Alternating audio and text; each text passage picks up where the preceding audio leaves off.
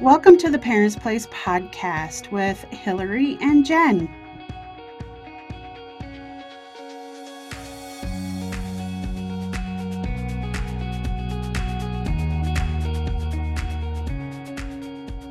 Welcome to the Parents Place podcast. We are excited to have you guys with us today. We have a local guest from a local agency whom we love and adore. So we are so excited. Um, I am happy to introduce Sage Hancock here, and she is from the Malouf Foundation. And if you are local and you live in Cache Valley, you probably are already familiar with Malouf and all that they do. They provide such a service to our community and are involved in a lot of um, fundraising efforts that many of our community members have been a part of. But I, Sage, I'm going to let you introduce Malouf. And if you want to, you can introduce, eh, for those of you that maybe don't know Malouf, they have the business side to the Malouf um, company, but also the foundation side as well too. So I'll let you explain a little bit about um, Malouf and what you guys do. Yeah, thank you. I'm so excited to be here. Um, so Malouf, uh, we do a lot of things. We have our hands in a lot, but we focus primarily on bedding and furniture for the home. And so we do that through, we sell through wholesale channels, we sell through channels like Amazon and Wayfair. Um, we really focus on just getting individuals the best sleep products and the best furniture um, through any different channel that we have. And something about us is we are a certified B corporation, which means that we do prioritize people, product, and the planet together. And so, what that looks like on our end is we have Malouf Foundation. Malouf Foundation started um, years and years ago, back when Malouf started, as just a simple way of giving back those basic items to people who need things. Um, so, we were giving out sheets and beds, uh, mattresses to domestic violence shelters, to homeless shelters, things like that. And we really became aware of a need. And as years and years progressed of working in this space, uh, we really honed in on a specific mission of confronting child sexual exploitation. Um, primarily, we focus on online abuse and sex trafficking, but we also look at root causes such as child sexual abuse, as well as sexual assault. Um, so we do that we, by focusing on three pillars education, healing, and advocacy. Uh, something that I like saying, at least internally, is our education resources. We work really hard to make those free and accessible to everybody in the community so they can help take a part in confronting this together. And then healing and advocacy, we really focus on doing individualized care one on one for survivors of sex trafficking, of sexual abuse, of any sort of sexual exploitation. Uh, so that can look like renovating a child's room after they've been abused. It can look like providing a full ride scholarship to a survivor of exploitation. Um, and then in advocacy, it can also look like having children's advocacy centers. Um, we have our first one in Ohio right now. So that's just like a big brief overview of uh, what we do with the foundation and with the company. And the two really are so intertwined, and we love being in Cache Valley and being able to uh, work in this community together. Oh my goodness. And we are so excited that you are here. it is such, we are so lucky. And for anyone that has ever um, purchased uh, the Malouf products, you know that they're amazing. You got to get the bedding, you got to get the match. Oh my goodness, they're so good. they're so good. So the business started and then the foundation followed shortly after. Is that right? Uh, yeah, so it was actually pretty unofficial for a while, and we were just giving away product. And in 2016, we formalized as a 501c3. Okay. Perfect. And are I was going to say, are you located in the same facility or are there different locations for foundation versus business? Um, so we are located in the same office uh, right in Cache Valley. It's really great because we're able to really be involved in, uh, for example, like the graphic designers and the copywriters who work on the business side, they also are able to work on the foundation side. So it really helps all of us be focused on one common goal together. Okay. And for those listeners out there that um, maybe know someone or may be someone that could benefit from, like you said, the education, the healing, or the advocacy, um, how does one get in touch with those services? Um, is there an application process? How does how does that work to be involved in that? Yes, thanks for asking. Um, we try really hard to just streamline everything so anyone can get services uh, as quickly or and as easily as they need. So malouffoundation.org is our website that hosts all eight of our programs. Um, and then you can just go through each of the pillars. So education, healing, and advocacy. Um, education wise, my biggest push, especially for this audience, is On Watch and Raise. On Watch is a one hour free training on how to look out for signs of sex trafficking. Um, and then Raise is our app specifically designed for parents, uh, completely free, peer reviewed by over 50 experts, and teaches you how to not only help nurture your relationship with your child, but also what to do once you um, navigate weird things like inappropriate content. If your kid sees something online, uh, online predators, cyberbullying, things like that. And then on the healing side, there's uh, contact forms and there's all of that on the website as well. If there's someone, uh, whether it be you or anyone else that you know that could benefit, those are all done right through the website as well. Okay. And we will make sure that we include all that information in our show notes so that our listeners have the have the links to not only your website, but then also so that they can um, access that information. I let you said it was Perfect. an app. Is that right? Yes. So Raise is an app as well, um, cool. which is perfect, easy. Joinraise.com, you can learn more. And as well on joinraise.com, there's an app guide, uh, which has every single social media platform that you can think of and actually talks about specific warnings for parents, um, as well as things for them to be aware of if their child is using any of those apps. Oh my goodness. Amazing. Okay. I love it. I love it. And correct me if I'm wrong. I'm uh, I saw a recent post on social media that you also partner with um, Elizabeth Smart and her foundation as well too. Yes, I'm happy you asked. So that's actually how I joined Malouf Foundation. Um, I'm fortunate enough to be able to oversee the programs for Malouf Foundation. And how I got involved was I was actually the executive director of the Elizabeth Smart Foundation. And we were uh, running our programs there. And funny enough, our pillars were education, healing, and advocacy. and we were really focused on confronting sexual assault and sexual violence in the communities, specifically for women and children. And we had worked with Malouf Foundation for a handful of events. And the more um, Elizabeth and myself and our team worked with just Malouf and their foundation and their team in general, we really just felt inspired and we're really excited about the possibility of what it could look like if we were to formalize our working together. And so we officially merged in January of last year and it has been it's been great ever since especially when you look at, you know, Malouf Foundation's mission of confronting child sexual exploitation. The root cause of that so often starts with child sexual abuse um, mm-hmm. um, prior to that. And so, if we can address both of those together, that's something that hopefully we'll be able to just accomplish more and more change and make an impact in this space. Mm-hmm. You know, being in the nonprofit world for many, many years, it's such a breath of fresh air when we have nonprofits come together to work towards a common goal rather than competing against each other. Because I think so often we all have a very similar mission, but we kind of stick to our own. And I think we could do a lot of service to our community if we realize, hey, we are working towards the same thing. Why not work together? And so I love that you guys have been able to do that, to be able to bring those two powerhouse foundations together. I and I can only imagine what you guys will do in the future. So, and you have a big, correct me if I'm wrong, you have wrong. You have a big event coming up soon, right? We do. April 28th is our annual Malouf Foundation Summit.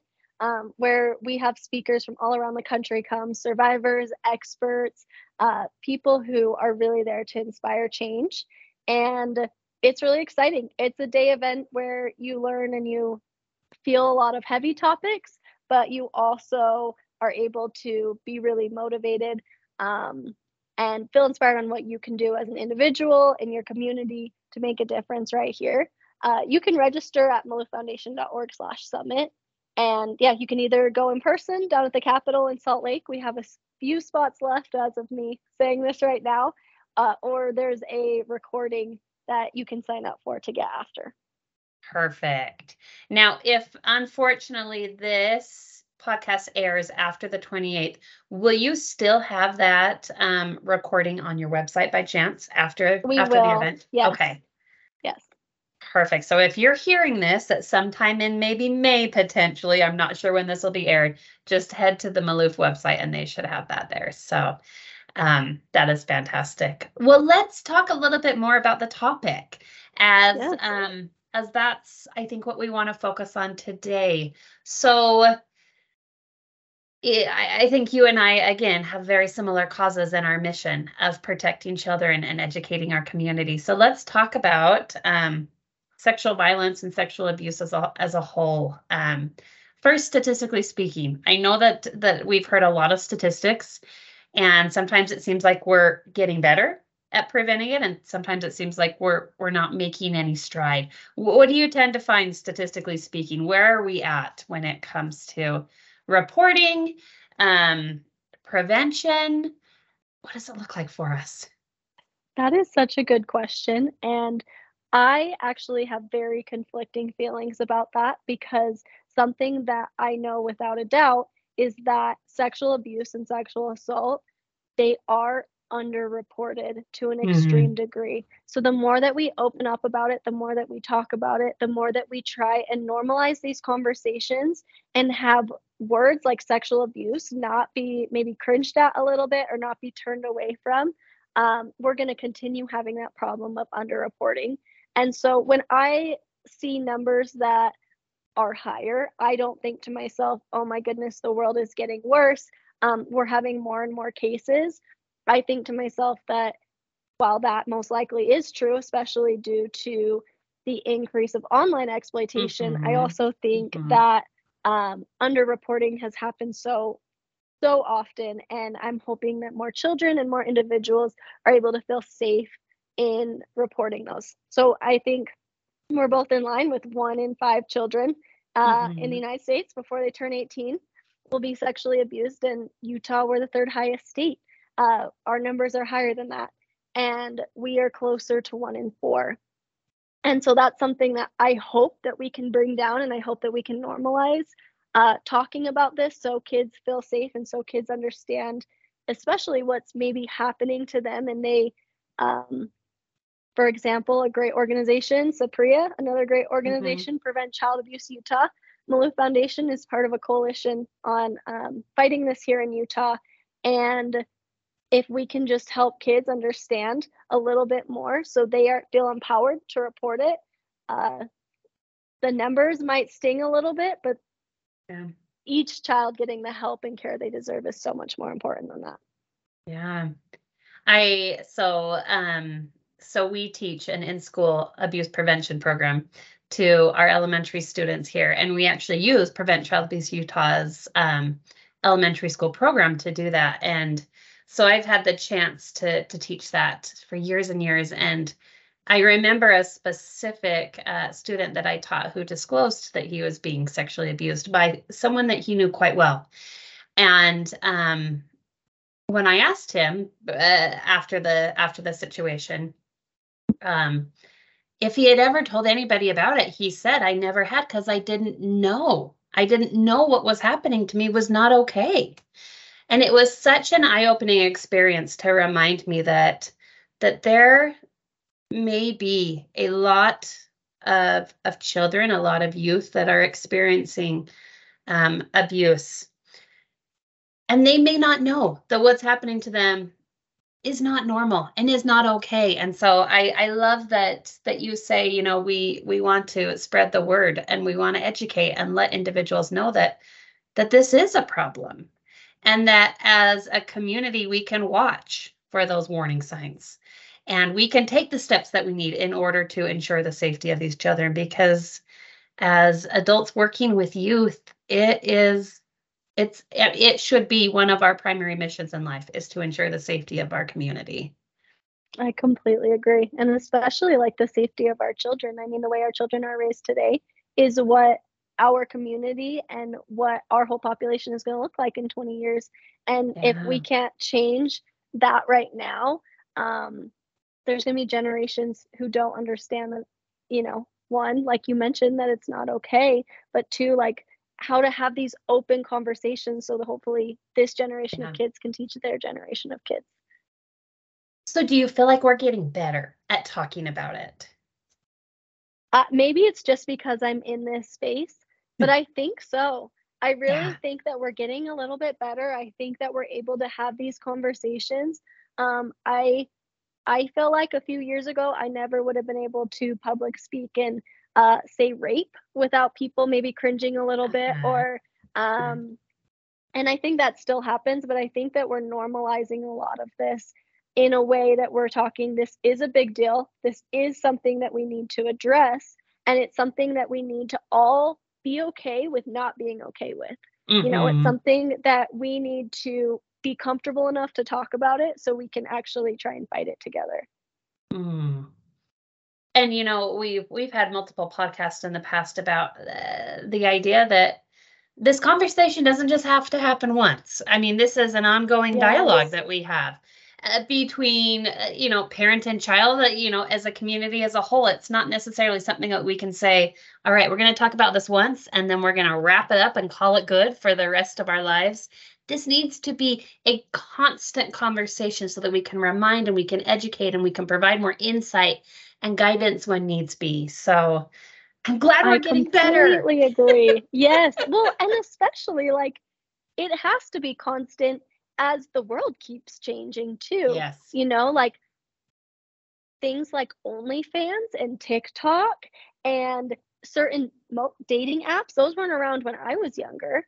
And mm-hmm. when I first had dating apps in college, like my parents didn't understand the dangers of those. And now I look at the dangers of those with traffickers and I understand that that's one of their primary tools um, for getting younger women and younger men to be involved in their trafficking situations. And those are conversations that should continue to happen, not only to help create that trust with parents and their children, but also because things keep changing too, right? Mm-hmm. Like things continue to change, and we need to continue having those conversations as the world changes. Yeah. There was a quote floating around on social media, probably still is at this point, but it says something to the extent of, we can't raise our kids the way that we were raised because we they live in a different world than what we lived in and they're going to encounter yes. different problems than what we would have ever imagined so we've got to reevaluate our dating game because it looks different and that's not necessarily a bad thing. It just requires that we shift and shifting is hard for a lot of us because we're we, we like comfort and we like security and we don't necessarily like to be put out of our comfort zone but it's it's a need that we have. So speaking in regards of um, maybe educating our community as a whole what are as a parent as a community member what are some of the the signs the warnings that we may want to be aware of um, when working with these youth who may potentially be victims? Are there certain signs and symptoms associated with abuse? Yes, um, that's a great question. So I think that there are a few different ways that we can look at it. Uh, the first is any sort of physical signs. I think that's the most obvious, but it's something that I obviously want to bring up first. So bruising um, at multiple stages. It's not like they had one little bike crash and they have one nasty bruise on their leg uh, you can tell that there's been multiple uh, occurrences that would cause bruises over several weeks. Um, that's a sign of abuse, as well as any sort of like extreme timidness uh, with a child. So if they pull away, if they don't make eye contact, um, if they have any sort of dissociated state, if they kind of like zone in and out, um, if they seem extremely tired, uh, which is maybe a little out of the ordinary if they immediately maybe like recluse into themselves if they typically were very sociable and friendly and had lots of friends and then they shut themselves out and uh, they immediately like don't hang out with friends anymore and they keep to themselves those are all signs and while maybe one sign in and of itself is not like a definitive sign of abuse looking at all of those signs together can help maybe create a story of just this seems like something is off. And then what I'll always say is if you have a gut feeling about something, mm. um, if instinctually you feel like something is wrong, that's not something to ignore. And so if that followed with any sort of other sign or any sort of maybe red flag in your head, uh, that is definitely a time that I would report that. It's always better safe than sorry. Oh, we talked to our little ones about how it's their uh oh feeling. It's that just that feeling that yes. tries to tell you that something is not quite right. And when we feel that feeling, we have it for a reason. So we don't ignore it. We need to listen and respond to it. So, and it's, you know, it doesn't ever go away as an adult. It's still there. so, Oh, yes. And will you remind us, Sage, on the protocol for reporting, particularly um, in Utah, where we are? What is the procedure for doing so if we do happen to suspect that there is abuse happening? Yes. Um, so, real quick, if you are in any sort of like child leadership position, so if you are an educator or anything like that, make sure you understand your mandated reporting guidelines because those are different. And in some situations and in some jobs where you do work with children, you may be required to report things um, that seem suspicious. But if there's anything immediate, so if you're observing anything, call 911 immediately. Um, if not, you can call just CPS uh, for a well child visit, and you can simply just report a case. If there's something that is in involvement with sex trafficking or suspected mm-hmm. sex trafficking, uh, the best case to go is the National Human Tra- Trafficking Hotline, uh, which is 1 888 373 7888. And okay. then um, another resource to bring up is NCMEC, uh, the National Center for Missing and Exploited Children they do a lot with online abuse. And so you can help report a case there and you can help, um, they can even help get pictures taken down, things like that. Okay. So helpful. And again, we can include that information in our notes as well, too, for those that are listening that um, want to make sure they have that as a resource. Now, I'm curious to explore this because you mentioned earlier how oftentimes sexual abuse leads into sex trafficking or sex exploitation. So, help us to understand maybe what that process tends to look like. Yes, I'm happy that you asked. Um, so, sex traffickers, they have a really good knack for exploiting the vulnerable. Um, for those who have experienced trauma prior those are the individuals that are often trafficked or exploited um, as teenagers or as adults. And there are some stats as high as 89, 90% of those who are trafficked were first abused as a child. Mm-hmm. So the correlation is really high. Um, but oftentimes it happens uh, because a child was abused, most likely by a family member. Uh, mm-hmm. Uh, most child se- child sex abuse cases happen at the hands of someone they know. And because of that that child who then becomes a teenager then becomes an adult they are looking for a safe place. They are looking for someone who can give them everything that they've wanted. They're looking for somewhere that they can feel finally feel loved in that way that they've just been seeking that they've been missing because they've most likely been abused by a parent or by an uncle or by someone they're supposed to trust. Um, traffickers then take advantage of that through a boyfriending uh, or grooming scenario where they make them feel loved, they make them feel special, um, they make them feel like they're the most important person in the world, and then they take advantage of that.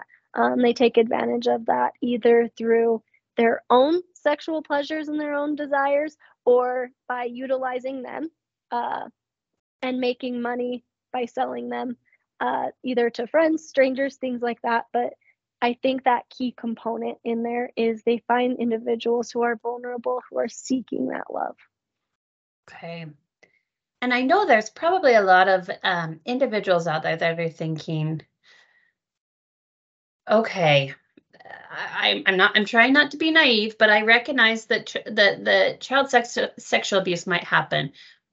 But trafficking in in Utah, um, I think there's probably a lot of people that are thinking that that couldn't be happening. I mean, no, those are things that you see on on you know our HBO uh, movies or whatnot. And so, talk to us maybe about the statistics associated with that.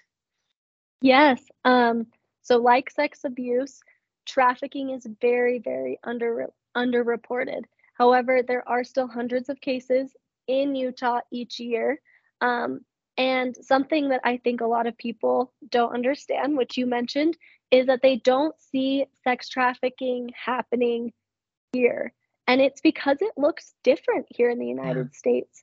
Um, it's not like somebody comes in and kidnaps your child and then sells them on this underground sex market. Um, oftentimes here in the United States, 40% of it is happening at the hands of a family member.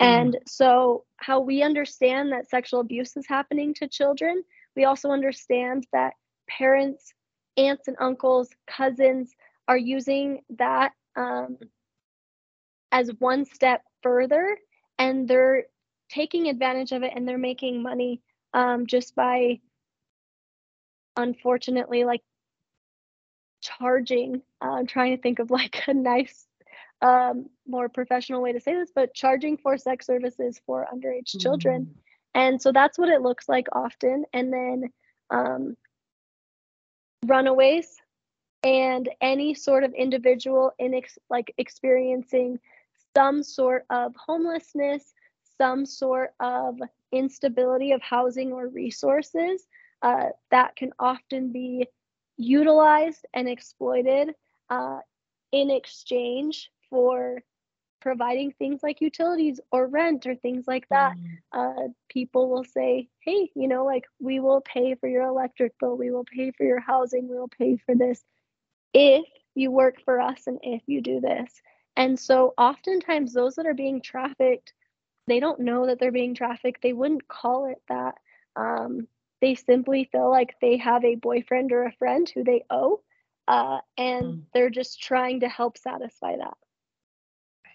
And I'm assuming a lot of the um, signs and symptoms to watch out for with trafficking are probably the same with sexual abuse. You probably see a lot, or is there any other other warning signs that we would want want to watch out for? Uh, yeah, so a lot of them are very similar. That is correct. Um, one additional thing to point out is self harm indicators mm-hmm. that can often uh, mean something as well. And then one other thing, as I mentioned, grooming and boyfriending, mm-hmm. especially if there are uh, young individuals, teenagers, you know, I would say 12 to 18, uh, who they start getting expensive gifts. They maybe get an extra phone. Um, they start dressing differently by clothes that weren't purchased by their parents. Uh, they start, yeah, wearing jewelry. They start wearing things that may seem like they're being asked to try and look older.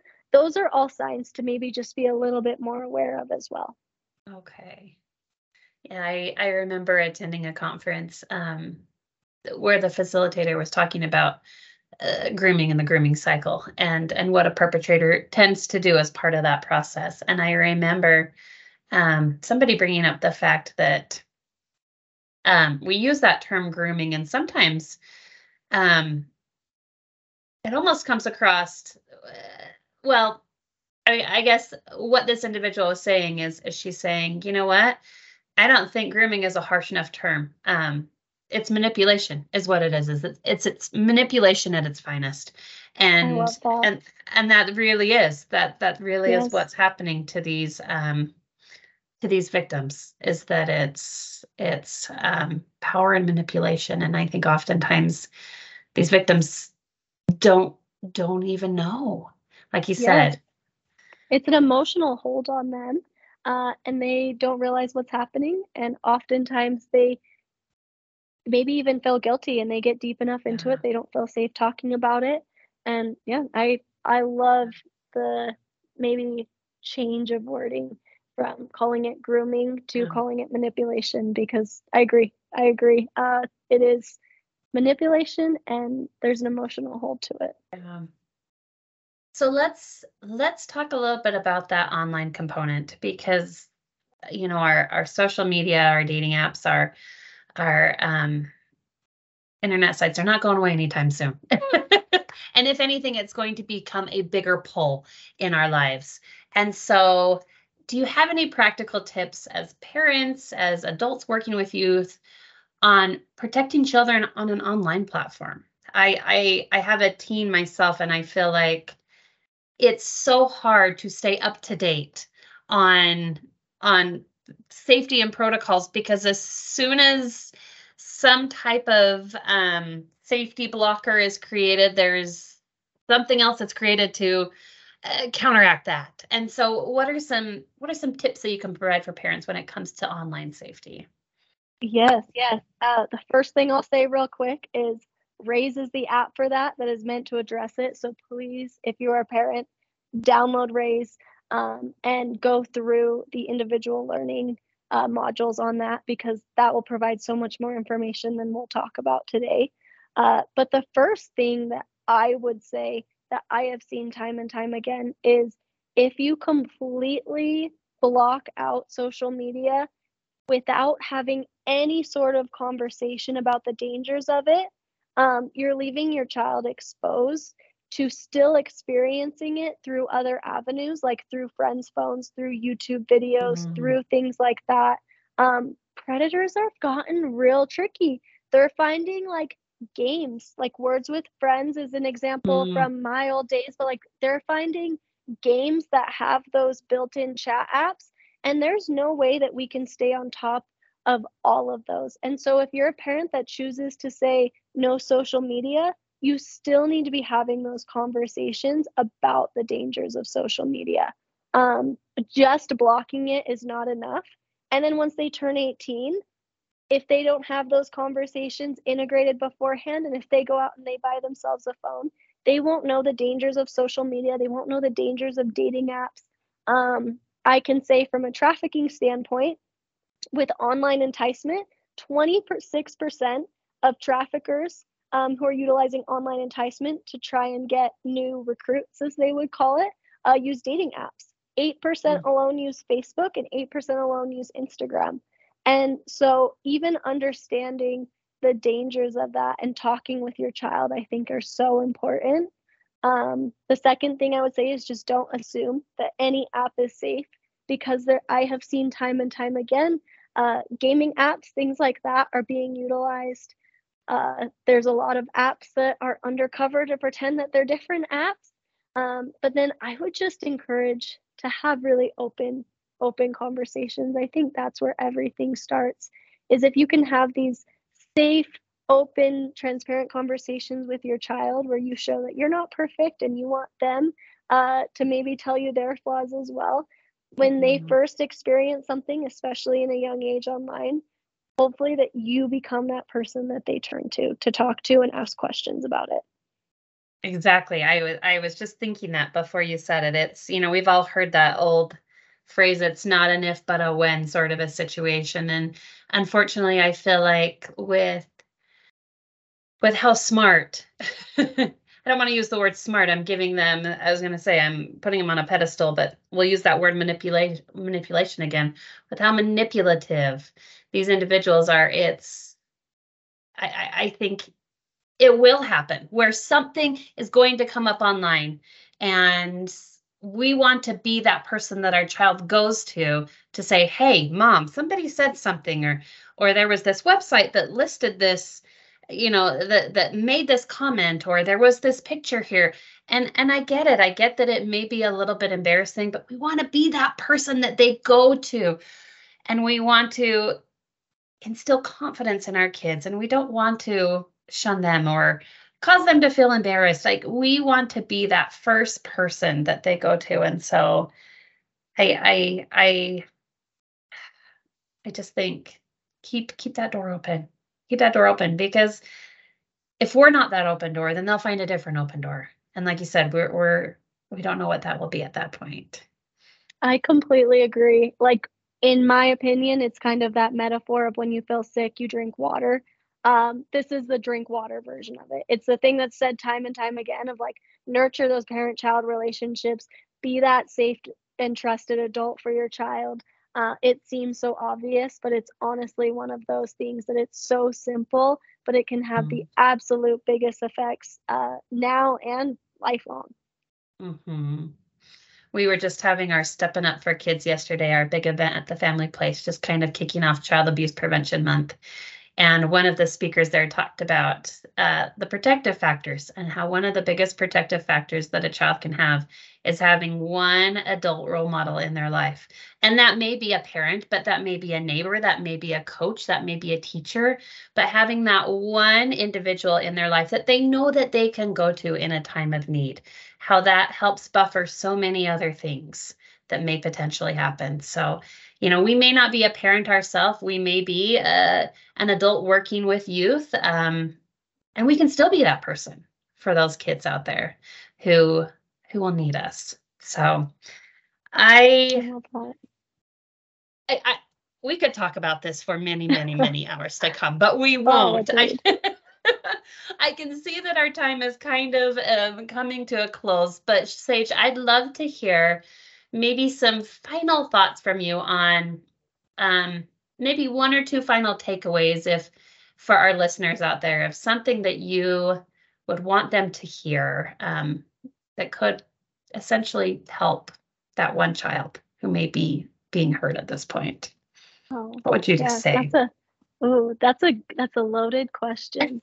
Um i think the very first thing that i would say that if i could ask every single person um, in this valley, in this state, in this country to do that I think would make a difference, it would be to dedicate a few hours today, this week, this month, um, right now. Like, I'm not going to go later than this month, and we're, you know, most of the way through it. Uh, to get educated on these causes, on these signs, on what to do if you see something, by taking the time to i mean even listening to this podcast is an amazing example but but just by taking the time to understand the signs of abuse what you can do um, that will help so many people.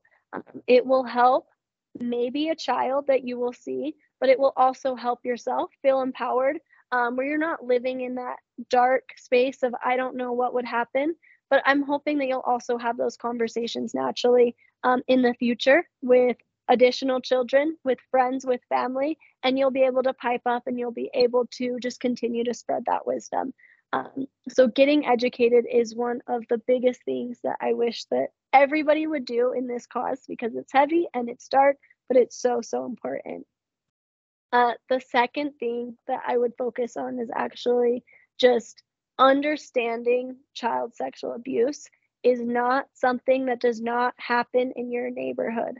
It is something that happens everywhere. It's something that happens in the wealthiest of areas. It's something that happens in the poorest of areas. It happens in every state, in every country.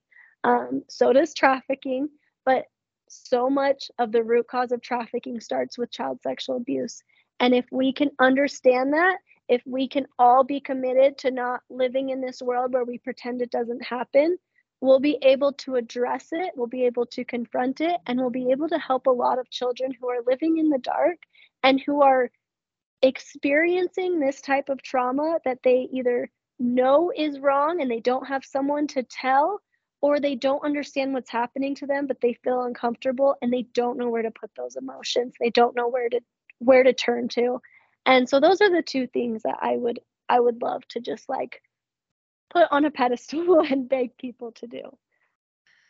Oh my goodness. Um Sage, thank you for for coming here and giving us the opportunity to talk to talk about this, to to open up this conversation, to bring up these important points and for our community to know that